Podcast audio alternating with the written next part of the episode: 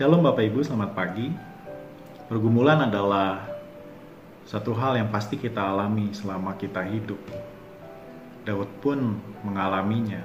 Saya akan sharing pagi hari ini dari uh, Mazmur 42 di mana Daud mengalami masa-masa sulit dalam hidupnya di mana dia sangat merindukan untuk bisa beribadah di rumah Tuhan tapi dia nggak bisa dia sangat merindukan kondisi kanaan dia juga sangat tertekan dengan orang-orang di sekitarnya yang mengejek dia uh, seakan-akan Tuhan yang dia percaya itu tidak menolongnya sehingga banyak orang di sekitarnya yang, ber, yang mempertanyakan di mana Tuhanmu, di mana Allahmu.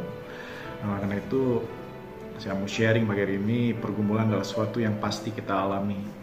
Cuman yang penting adalah bagaimana kita handle pergumulan itu supaya dalam pergumulan tersebut kita nggak jadi depresi. Ya oleh karena itu hal apa saja yang harus kita ingat saat kita mengalami yang namanya pergumulan. Satu hal yang pasti dalam pergumulan lah hubungan pribadi kita dengan Tuhan, keintiman kita pada Tuhan ini diuji dan ditantang. Bahwa bukan artinya kita intim itu kita bebas dari yang namanya masalah. Keintiman bukan artinya kita nggak bisa sakit, Keintiman dengan Tuhan bukan artinya kita bebas dari serangan-serangan dari pihak luar ataupun si jahat. Tapi keintiman kita dengan Tuhan janjinya adalah penyertaan dan hadiratnya yang selalu ada pada uh, setiap saat di mana pun kita berada.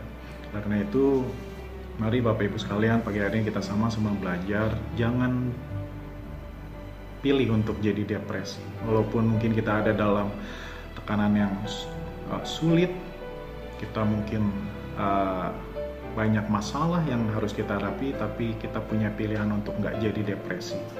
Ya mungkin karena depresi itu akan bikin kita jadi sedih, jadi down, kehilangan semangat, kita kehilangan gairah dan motivasi untuk hidup, secara emosional juga drain, kering, uh, mati rasa, uh, kita jadi nggak bisa bergerak karena begitu letih, begitu lelah dengan keadaan yang ada dan kita kehilangan harapan dan kita keganggu secara fisik.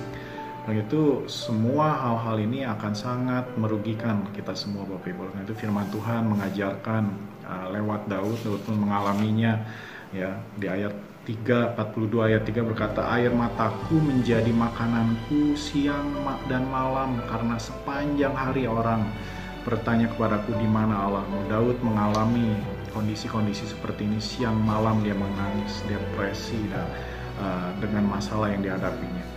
Satu hal yang perlu kita ingat depresi datang jika kita berhenti memperkaya spiritualitas kita. Oleh karena itu penting untuk terus memperbarui dan terus memperkaya uh, spirit kita, spiritualitas kita. Nah, oleh karena itu ada beberapa hal yang ingin saya bagikan bagaimana kita menghadap, uh, menghandle pergumulan supaya kita nggak jadi depresi oleh pergumulan yang ada. Yang pertama ingat pribadi Tuhan, ingat pribadinya.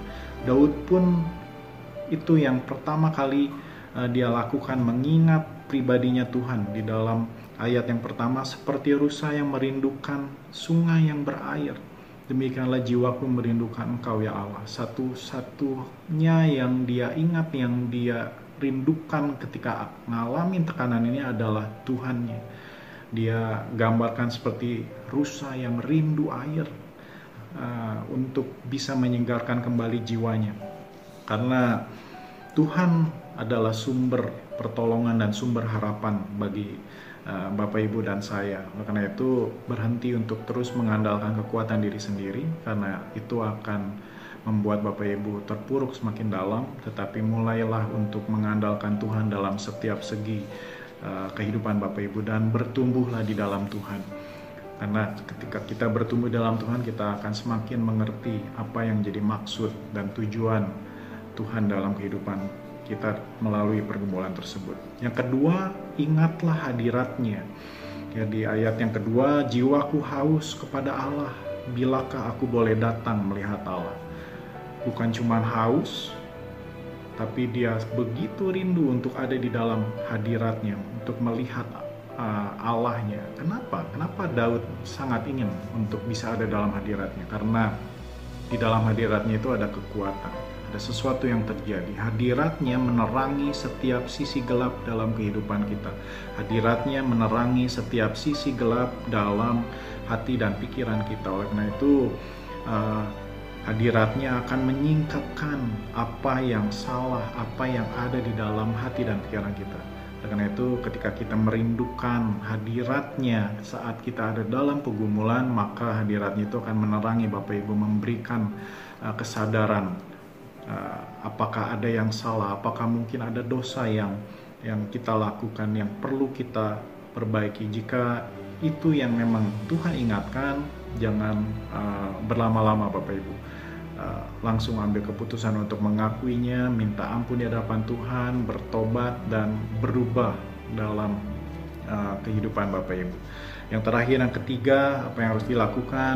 Ingat apa yang Tuhan telah lakukan dalam kehidupan Bapak Ibu. Ayat 4 Daud berkata, "Inilah yang hendak ku ingat sementara jiwaku gundah gulana." Kalau jiwa Bapak Ibu sedang gundah gulana hari ini, inilah yang perlu Bapak Ibu ingat Bagaimana aku berjalan maju dalam kebatatan manusia mendahului mereka melangkah ke rumah Allah dengan suara sorak-sorai dan nyanyian syukur dalam keramaian orang-orang yang mengadakan perayaan. Yang Daud ingat ketika jiwanya guna-gulana adalah bagaimana dia datang ke rumah Tuhan dengan sorak-sorai dan dengan nyanyian syukur tentang bagaimana Tuhan telah buat dalam kehidupannya tentang apa yang Tuhan sudah buat dalam kehidupannya. Saya percaya Tuhan sudah berbuat banyak hal dalam kehidupan Bapak Ibu, mujizat yang dilakukannya, pertolongannya di masa-masa yang lalu dan bahkan ingatlah kasih mula-mula yang Bapak Ibu miliki kepada Tuhan saat pertama kali Bapak Ibu mengenal Tuhan.